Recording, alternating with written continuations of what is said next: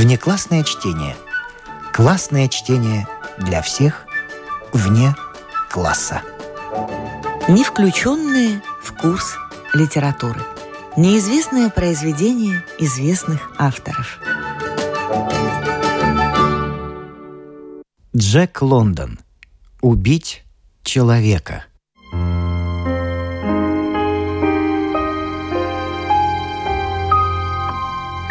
Дом освещали только тускло мерцавшие ночники, но она уверенно ходила по хорошо знакомым большим комнатам и просторным залам, тщетно разыскивая недочитанную книгу стихов, которую накануне куда-то положила и о которой вспомнила только теперь. Войдя в гостиную, она зажгла свет. Он озарил ее фигуру в легком домашнем платье из бледно-розового шелка, отделанном кружевами, в котором тонули ее обнаженные плечи и шея. Несмотря на поздний час, на ее пальцах все еще сверкали кольца, а пышные золотистые волосы были уложены в прическу. Женщина была очень хороша собой и грациозна. На тонко очерченном овальном лице с алыми губами и нежным румянцем светились голубые глаза, изменчивые, как хамелеон. Они то широко раскрывались с выражением девичьей невинности, то становились жестокими, серыми и холодными, а порой в них вспыхивало что-то дикое, властное и упрямое. Она погасила свет в гостиной и прошла через вестибюль, направляясь в другую комнату. У двери остановилась. Что-то заставило ее насторожиться. До ее слуха донесся какой-то звук, легкий шорох, словно там кто-то двигался. Она могла бы поклясться, что ничего не слышала, а между тем ей почему-то было не по себе. Ночная тишина была нарушена. Женщина спрашивала себя, кто из слуг мог в такой час бродить по комнатам. Конечно, не дворецкий. Он только в особых случаях изменял свои привычки рано ложиться спать, и не горничная, которую она отпустила на весь вечер. Проходя мимо столовой, она увидела, что дверь закрыта. Зачем она отворила ее и вошла, она и сама не знала. Может быть, она инстинктивно чувствовала, что именно отсюда донеслись звуки, встревожившие ее – в комнате было темно, но она ощупью отыскала выключатель и повернула его. Когда вспыхнул свет, она отступила к двери и негромко ахнула. Прямо перед ней, около выключателя, прижавшись к стене, стоял какой-то мужчина, направив на нее револьвер. Несмотря на испуг, женщина успела заметить, что револьвер черного цвета и очень длинный – Кольт», — подумала она. Человек был среднего роста, плохо одет. Его темное от загара лицо с карими глазами казалось совершенно спокойным. Револьвер не дрожал в полусогнутой руке и был направлен прямо ей в грудь. «Ах, извините», — сказала она. «А «Вы напугали меня. Что вам угодно?» «Мне угодно поскорее выбраться отсюда», — ответил он, насмешливо кривя губы. «Я вроде как заблудился в ваших апартаментах. И если вы будете так добры показать мне выход, я не причиню вам никаких неприятностей и немедленно уберусь». «А как вы сюда попали?» — спросила она, и в ее голосе послышались резкие ноты, как у человека, привыкшего повелевать. «Просто хотел вас ограбить, мисс. Вот и все». Я забрался сюда, чтобы посмотреть, что можно взять. Я был уверен, что вас нет дома, потому что видел, как вы садились в машину со стариком. Это верно ваш папаша? А вы мисс Сетлиф?» Она заметила его ошибку, оценила бесхитростный комплимент и решила оставить незнакомца в заблуждении. «Кто вам сказал, что я мисс Сетлиф?» — спросила она. «Это дом старого Сетлифа?» Она утвердительно кивнула головой. «А я и не знал, что у него есть дочь. Ну а теперь, если это вас не затруднит, покажите мне, как выйти отсюда, и я буду вам очень признателен». «С какой стати? Вы ведь грабитель, взломщик». «Не будь я зеленым новичком в этом деле. Я просто снял бы с ваших рук кольца и не стал бы с вами церемониться», — сказал он. Но я пришел обчистить старого Сетлифа, а не грабить женщин. Если вы отойдете от двери, я, пожалуй, и сам найду дорогу». Она сразу поняла, что этого человека ей бояться нечего. Ясно, что он не профессиональный преступник. И, судя по его произношению, не городской житель. На нее даже как будто пахнуло свежим воздухом необъятных степных просторов. «А если я закричу?» — полюбопытствовала она. «Если стану звать на помощь, разве вы способны застрелить меня, женщину?» Она заметила мелькнувшее в его темных глазах выражение растерянности. Он ответил медленно, задумчиво, как бы решая трудную задачу. «Пожалуй, тогда я придушил бы или покалечил вас. Я был бы вынужден так поступить», — ответил он, и она увидела, как сурово сжались его губы. «Конечно, вы только слабая женщина, но, видите ли, мисс, мне никак нельзя попасть в тюрьму. Мой друг ждет меня на Западе. Он попал в беду, и я должен выручить его. Думаю, я сумел бы придушить вас, не причинив особой боли». Она смотрела на него во все глаза с детским любопытством. «Я еще никогда не видела грабителей», — пояснила она. И вы представить себе не можете, как мне интересно говорить с вами». «Я не грабитель, мисс, то есть не настоящий», — поспешил он добавить, увидев, что она смотрит на него с ироническим недоверием. «Да, конечно, так можно подумать. Раз я забрался в чужой дом, но за такое дело я взялся впервые. Мне до зарезу нужны деньги. И кроме того, я, собственно, беру то, что мне причитается. «Не понимаю». Она ободряюще улыбнулась. «Вы пришли грабить. А грабить — это значит брать то, что вам не принадлежит». «Это и так, и не так. Однако мне, пожалуй, пора уходить». Он шагнул к двери, но женщина преградила ему путь. И какая это была обольстительная преграда! Он протянул левую руку, словно желая схватить ее — но остановился в нерешимости. Видно было, что его покорила ее кротость и женственность.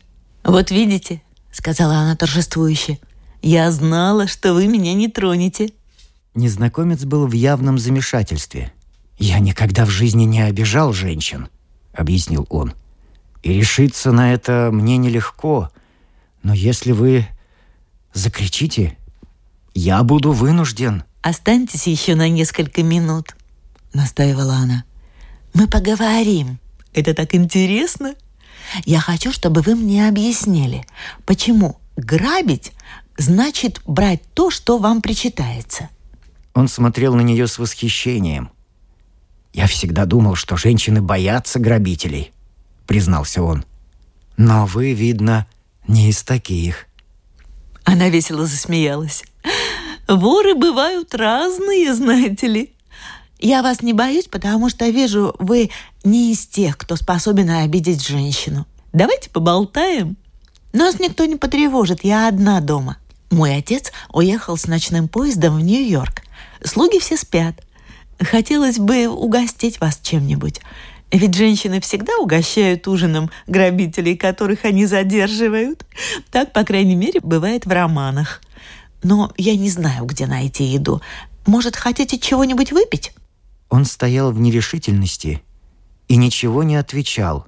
Но она без труда заметила, что все больше нравится ему. «Боитесь?» — спросила она. «Я не отравлю вас, честное слово. Чтобы убедить вас в этом, я сама выпью вместе с вами». «Вы удивительно славная девчонка!» — воскликнул он, впервые опустив револьвер.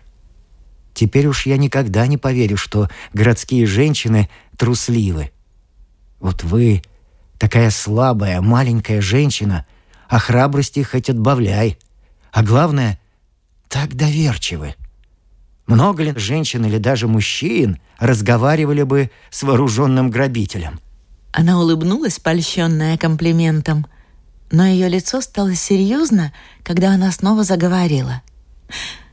«Это потому, что вы мне понравились. Мне кажется, Вас трудно принять за грабителя. Оставьте это занятие. Если вам не везет, поищите работу. Но отложите же ваш противный револьвер и давайте потолкуем об этом. Прежде всего, вам необходимо найти работу. В этом городе ничего не выйдет. Я ноги исходил, пытаясь найти здесь заработок. По правде говоря, я был далеко не последним человеком до того, до того, как стал безработным. Его гневная вспышка была встречена веселым смехом, который пришелся ему по душе. А она, заметив это, постаралась использовать удобный момент. Отойдя от двери, она направилась прямо к буфету. «Расскажите мне обо всем подробно, пока я найду что-нибудь в буфете. А что вы пьете? Виски?» «Да, мэм», — сказал он, шагнув за нею, но все еще сжимая в руке револьвер и нерешительно поглядывая на открытую и никем не охраняемую дверь. Она налила в стакан виски. «Я обещала выпить с вами», — сказала она медленно. «Но я не люблю виски. Я... я предпочитаю херес». Она подняла бутылку с хересом, как бы спрашивая у него позволения. «Конечно, виски — напиток для мужчин. Признаться, мне не нравится, когда женщина пьет виски. Другое дело — вино». Она чокнулась с ним, глядя на него томно и ласково. «За ваши успехи! Желаю вам найти хорошую работу». Вдруг она замолчала, увидев, что на лице его выразилось отвращение и удивление. Он поставил стакан, отпив один только глоток. «В чем дело?» — спросила она озабоченно. «Вам не нравится виски? Может, я ошиблась?» «Странные виски пахнет дымом. «Ой, ой, какая я глупая! Я дала вам шотландский. А вы, конечно, привыкли к нашему. Давайте переменю». С почти материнской заботливостью она переменила стакан и нашла нужную бутылку. «Ну, а этот вам нравится?» «Да, мэм. Он не пахнет дымом. Настоящий первосортный виски. У меня целую неделю капли во рту не было. Этот виски маслянистый. Сразу видно, что без всяких примесей. Вы много пьете? Нет, мэм, не сказал бы. Прежде бывало, что я изрядно выпивал, но это случалось очень редко. Иной раз добрая рюмка виски приходится очень кстати, ну вот как сейчас. Ну а теперь, мэм, благодарю вас за доброту. Мне пора. Однако миссис Сетлев не хотелось так скоро отпустить своего вора. Нельзя сказать, чтобы ее увлекала романтика этого приключения, она была для этого слишком уравновешенной женщиной, но в нем было что-то необычное, волнующее, и это занимало ее. Кроме того, она теперь знала, что ей нечего опасаться. Этот человек, несмотря на свою тяжелую челюсть и суровые глаза, был удивительно послушен – и где-то глубоко в ее сознании мелькала мысль о восхищении и изумлении знакомых, когда они узнают. Жаль было упустить такой случай.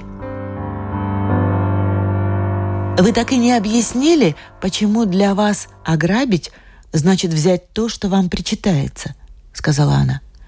Присядьте вот сюда, к столу, и расскажите об этом.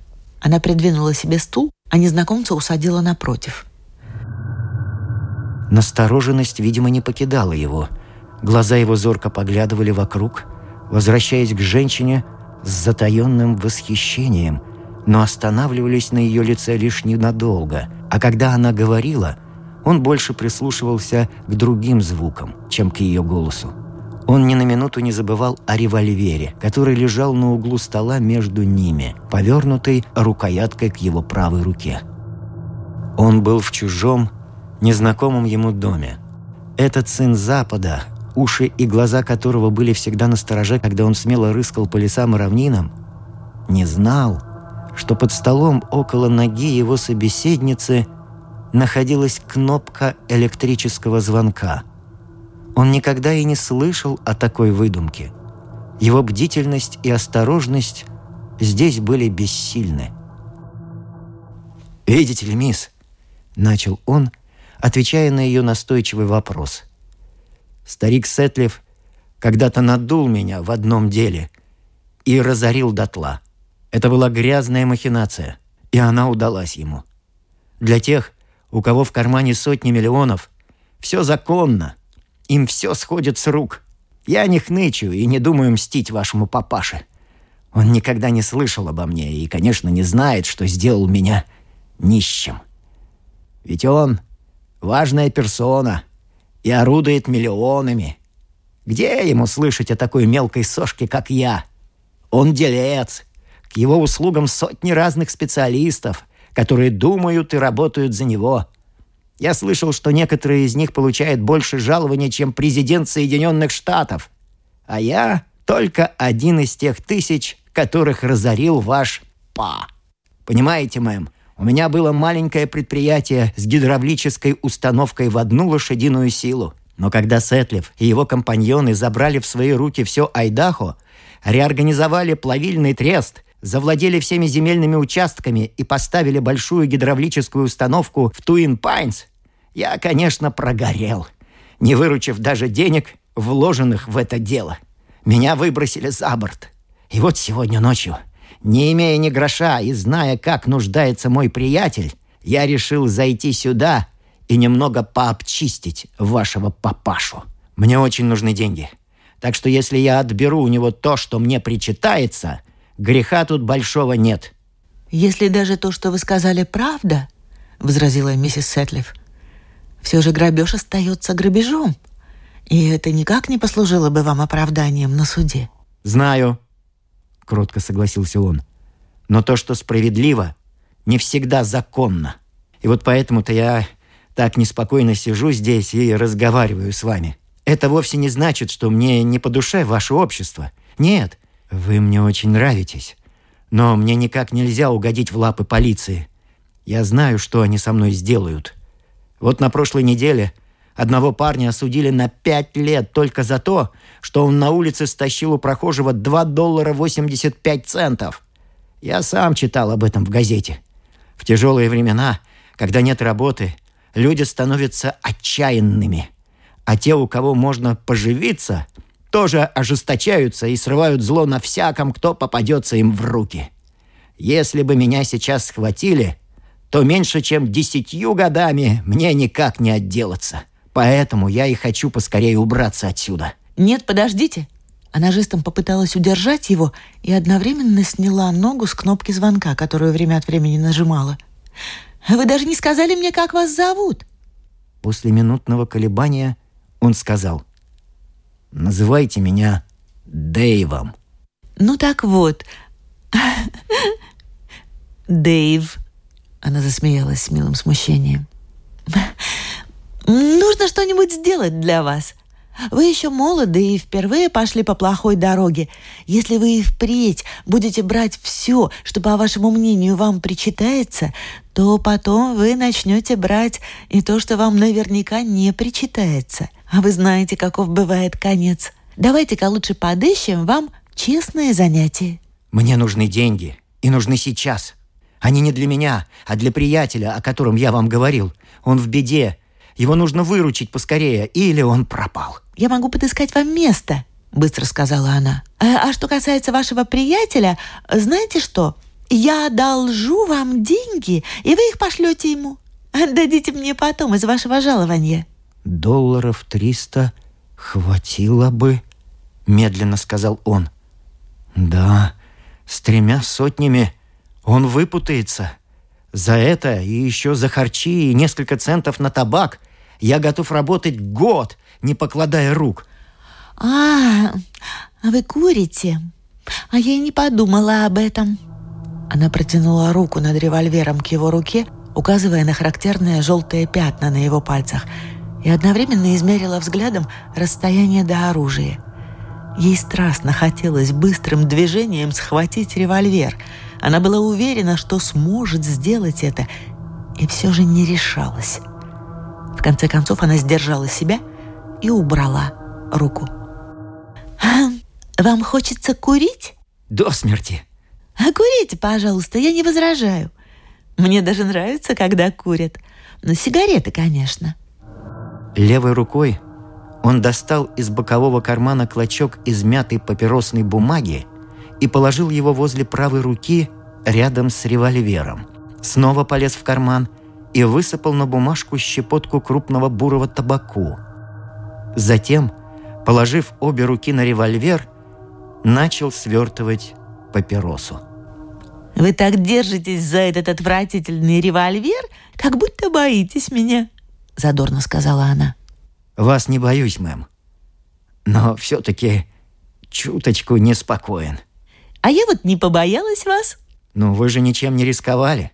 «А жизнью?» — возразила она. «Да, правда», — быстро согласился он. «Может быть, я чересчур осторожен». «Я не сделаю вам ничего плохого». Говоря это и устремив на него серьезный и искренний взгляд, она в то же время ногой снова нажала кнопку электрического звонка. «Я вижу, вы плохо разбираетесь в людях, особенно в женщинах. Я пытаюсь убедить вас бросить преступную жизнь и хочу найти вам честное занятие. А вы...» Ему стало совестно. «Прошу прощения, мэм. Пожалуй, моя подозрительность не делает мне чести». «Благодарю вас за доверие», — сказала она чуть слышно, и, отведя глаза от револьвера, еще энергичнее нажала кнопку звонка. «Пожалуй, моя подозрительность не делает мне чести», Сняв правую руку с револьвера, он закурил, потом опустил ее на колени. «А эти 300 долларов», — начал он, — «я могу сегодня же отправить по телеграфу на Запад. За них я согласен работать целый год, получая только на харчи». «Вы заработаете больше. Я обещаю вам не меньше 75 долларов в месяц. Вы умеете ходить за лошадьми?» Его лицо прояснилось, а в глазах сверкнули огоньки. «Ну вот, поступайте на службу ко мне или к моему отцу, это все равно. Слуг обычно нанимаю я. Мне нужен второй кучер». «Носить ливрею?» — резко перебил он, и презрение свободного сына Запада послышалось в его голосе и выразилось в усмешке. Она снисходительно улыбнулась. «Значит, это вам не подойдет. Дайте подумать. Вы умеете объезжать жеребцов?» Он кивнул головой. У нас есть племенной завод, и там найдется работа для такого человека, как вы. Согласны?» «Согласен ли, мэм?» В его голосе звучали благодарность и восторг. «Скажите, где это? Я готов начать хоть завтра. И одно могу обещать вам, мэм. Вы никогда не пожалеете, что помогли Хьюги Люку в беде». «А вы, кажется, называли себя Дэйвом?» Сказала она с легким упреком. «Да, мэм. Простите, что я соврал. Мое настоящее имя — Хьюги Люк. И если вы укажете мне, где находится ваш племенной завод, и дадите денег на проезд, я утром сразу отправлюсь туда». Во время этого разговора она продолжала непрерывно нажимать кнопку звонка. Она давала разные сигналы. Три коротких звонка и один длинный. Два коротких и длинный. И, наконец, пять звонков подряд.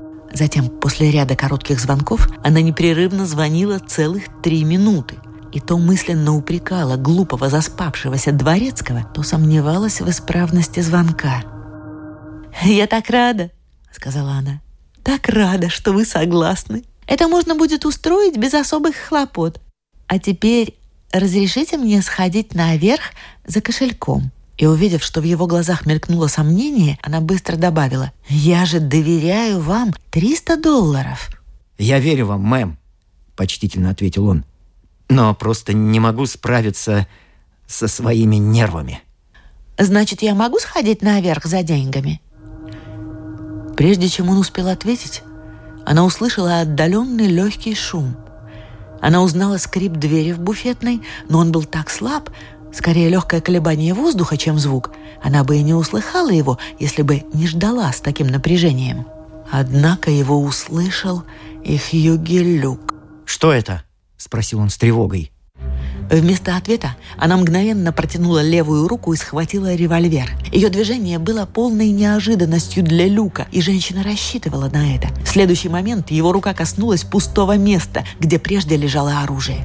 «Сядьте!» скомандовала она резким голосом, который он даже не сразу узнал. «Не двигайтесь! Руки на стол!» Она помнила, как он держал револьвер, и урок пошел ей на пользу. Вместо того, чтобы держать тяжелый револьвер в вытянутой руке, она оперлась локтем о стол и целилась не в голову, а прямо в грудь. А он сидел спокойно и подчинялся ее приказаниям, видя, что нет ни малейшей возможности выбить у нее из рук револьвер, а надеяться на промах тоже бессмысленно.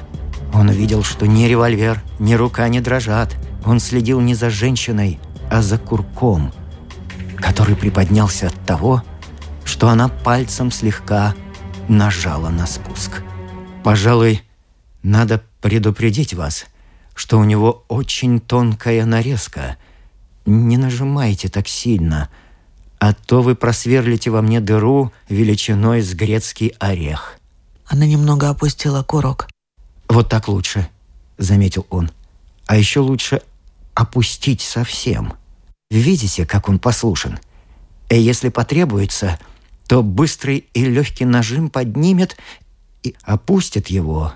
На вашем зеркальном полу будет хорошая каша».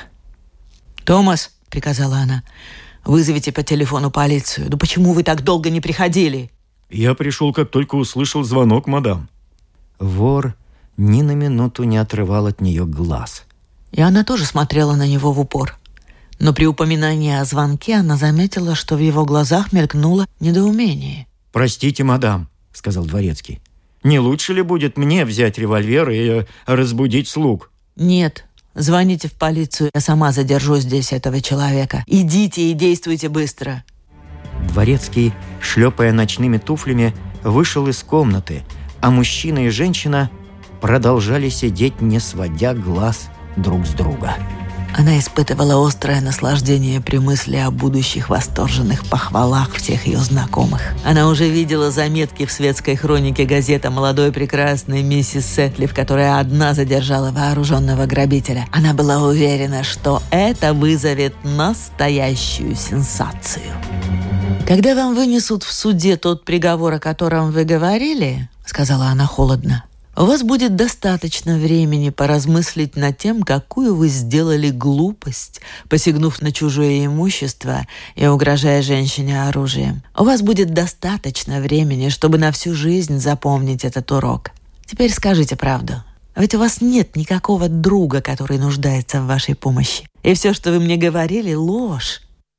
Он молчал, и в его глазах, устремленных на нее, ничего нельзя было прочесть. В эту минуту, словно какой-то туман заслонил от него женщину, и он увидел не ее, а залитые солнцем просторы Запада, где мужчины и женщины нравственно были неизмеримо выше этих растленных жителей прогнивших городов Востока. Что же вы молчите? Почему не выдумываете что-нибудь еще? Почему не попросите, чтобы я вас отпустила? Я бы попросил, ответил он, облизывая пересохшие губы. «Я бы попросил, если бы...» «Если бы что?» «Я вот все думаю о словечке, которое вы мне напомнили. Я попросил бы вас отпустить меня, если бы вы были порядочной женщиной». «Будьте осторожнее», — предупредила она. «Да у вас не хватит духу убить меня». Хм. Он презрительно усмехнулся. Наш мир – пригнусное место, если в нем разгуливают люди вроде вас. Но он, мне думается, не так низко пал, чтобы позволить вам безнаказанно продырявить меня. Вы дрянная женщина, но беда ваша в том, что вы слабы. Убить человека не так уж трудно, но вы не посмеете сделать это. У вас не хватит духу. «Осторожнее выражайтесь», — повторила она. «Предупреждаю вас, дело плохо кончится. От меня зависит, будет ли вам вынесен приговор суровый или мягкий». «И что это за бог?» — воскликнул он неожиданно. «Если он позволяет таким, как вы, безнаказанно делать подлости. Не понимаю, зачем ему так зло издеваться над бедным человечеством? Если бы я был богом...» Его рассуждения были прерваны появлением Дворецкого. «Что-то случилось с телефоном, мадам», — сообщил он. «Провода повреждены или что-то другое?» Станция не отвечает. Так разбудите кого-нибудь из слуг, пошлите за полицией, а затем возвращайтесь сюда. И они снова остались вдвоем. «Не ответите ли вы мне на один вопрос, мэм?» — сказал Люк. «Ваш слуга говорил что-то о звонке. Я все время следил за вами и не видел, чтобы вы дотронулись до звонка». «Он под столом, глупый вы человек. Я нажимала его ногой». «Благодарю вас, мэм. Мне казалось, что я уже встречал людей вроде вас, и теперь я в этом убежден. Я доверился вам и открыл вам душу, а вы все время подло меня обманывали».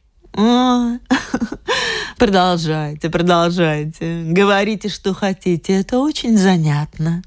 Вы строили мне глазки, притворялись доброй и милой, и, пользуясь тем, что носите юбку, а не брюки, провели меня. И все это время ногой нажимали кнопку звонка. Что ж, и в этом есть кое-какое утешение. Я предпочитаю оставаться бедным Хьюги Люком и десять лет сидеть в тюрьме, чем быть в вашей шкуре. Таким женщинам, как вы, мэм, место в аду». Воцарилось молчание, во время которого мужчина не сводил с женщины глаз. Он, казалось, изучал ее и принимал какое-то решение. «Продолжаете?» — настаивала она. «Скажите еще что-нибудь». «Да, мэм, скажу. Обязательно скажу. Вы знаете, что я собираюсь сделать? Я поднимусь со стула и пойду к двери. Я отнял бы у вас револьвер, но вы можете сделать глупость и спустить курок. Ладно, оставлю его вам. А жаль, револьвер хороший. Да, я пойду прямо к двери. И вы не будете стрелять. Чтобы убить человека, необходимо мужество, а у вас его нет. Ну, теперь приготовьтесь и посмотрим, сможете ли вы выстрелить. Я не причиню вам никакого вреда и уйду через эту дверь. Я ухожу». Не спуская с нее глаз, он оттолкнул стул и встал. Курок наполовину поднялся. Она смотрела на револьвер. И он тоже. «Нажимайте сильнее», — посоветовал он. Курок еще и до половины не дошел. «Ну-ка, попробуйте убить человека. Сделайте в нем дыру величиною с кулак, чтобы его мозг брызнул на ваш пол. Вот что значит убить человека.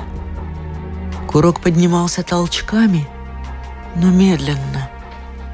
Человек повернулся спиной и не спеша пошел к двери. У двери Люк еще раз повернулся, прежде чем уйти. Презрительно усмехаюсь, он тихо, с расстановкой произнес отвратительное ругательство, вложив в него всю свою ненависть к этой женщине.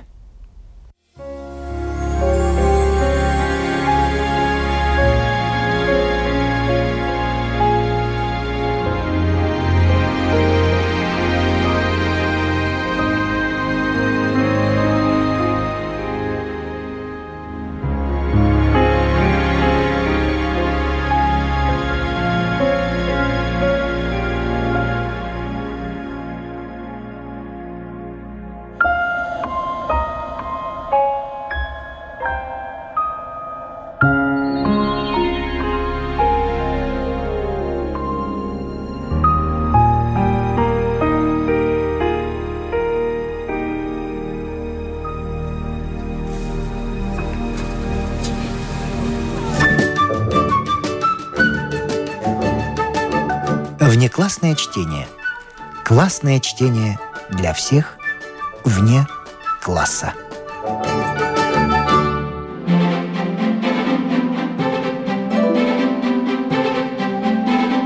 С вами прощаются актеры Наталья Щеглова и Вадим Гросман. Слушайте нас в Spotify, На платформах CastBox, Яндекс.Музыка, Apple Podcast и других. Самых маленьких слушателей мы приглашаем побывать в гостях у книжки. Подкаст Латвийского радио 4. А для тех, кого интересует наша женская роль в истории, в подкасте Латвийского радио 4 звучат истории на манжетах.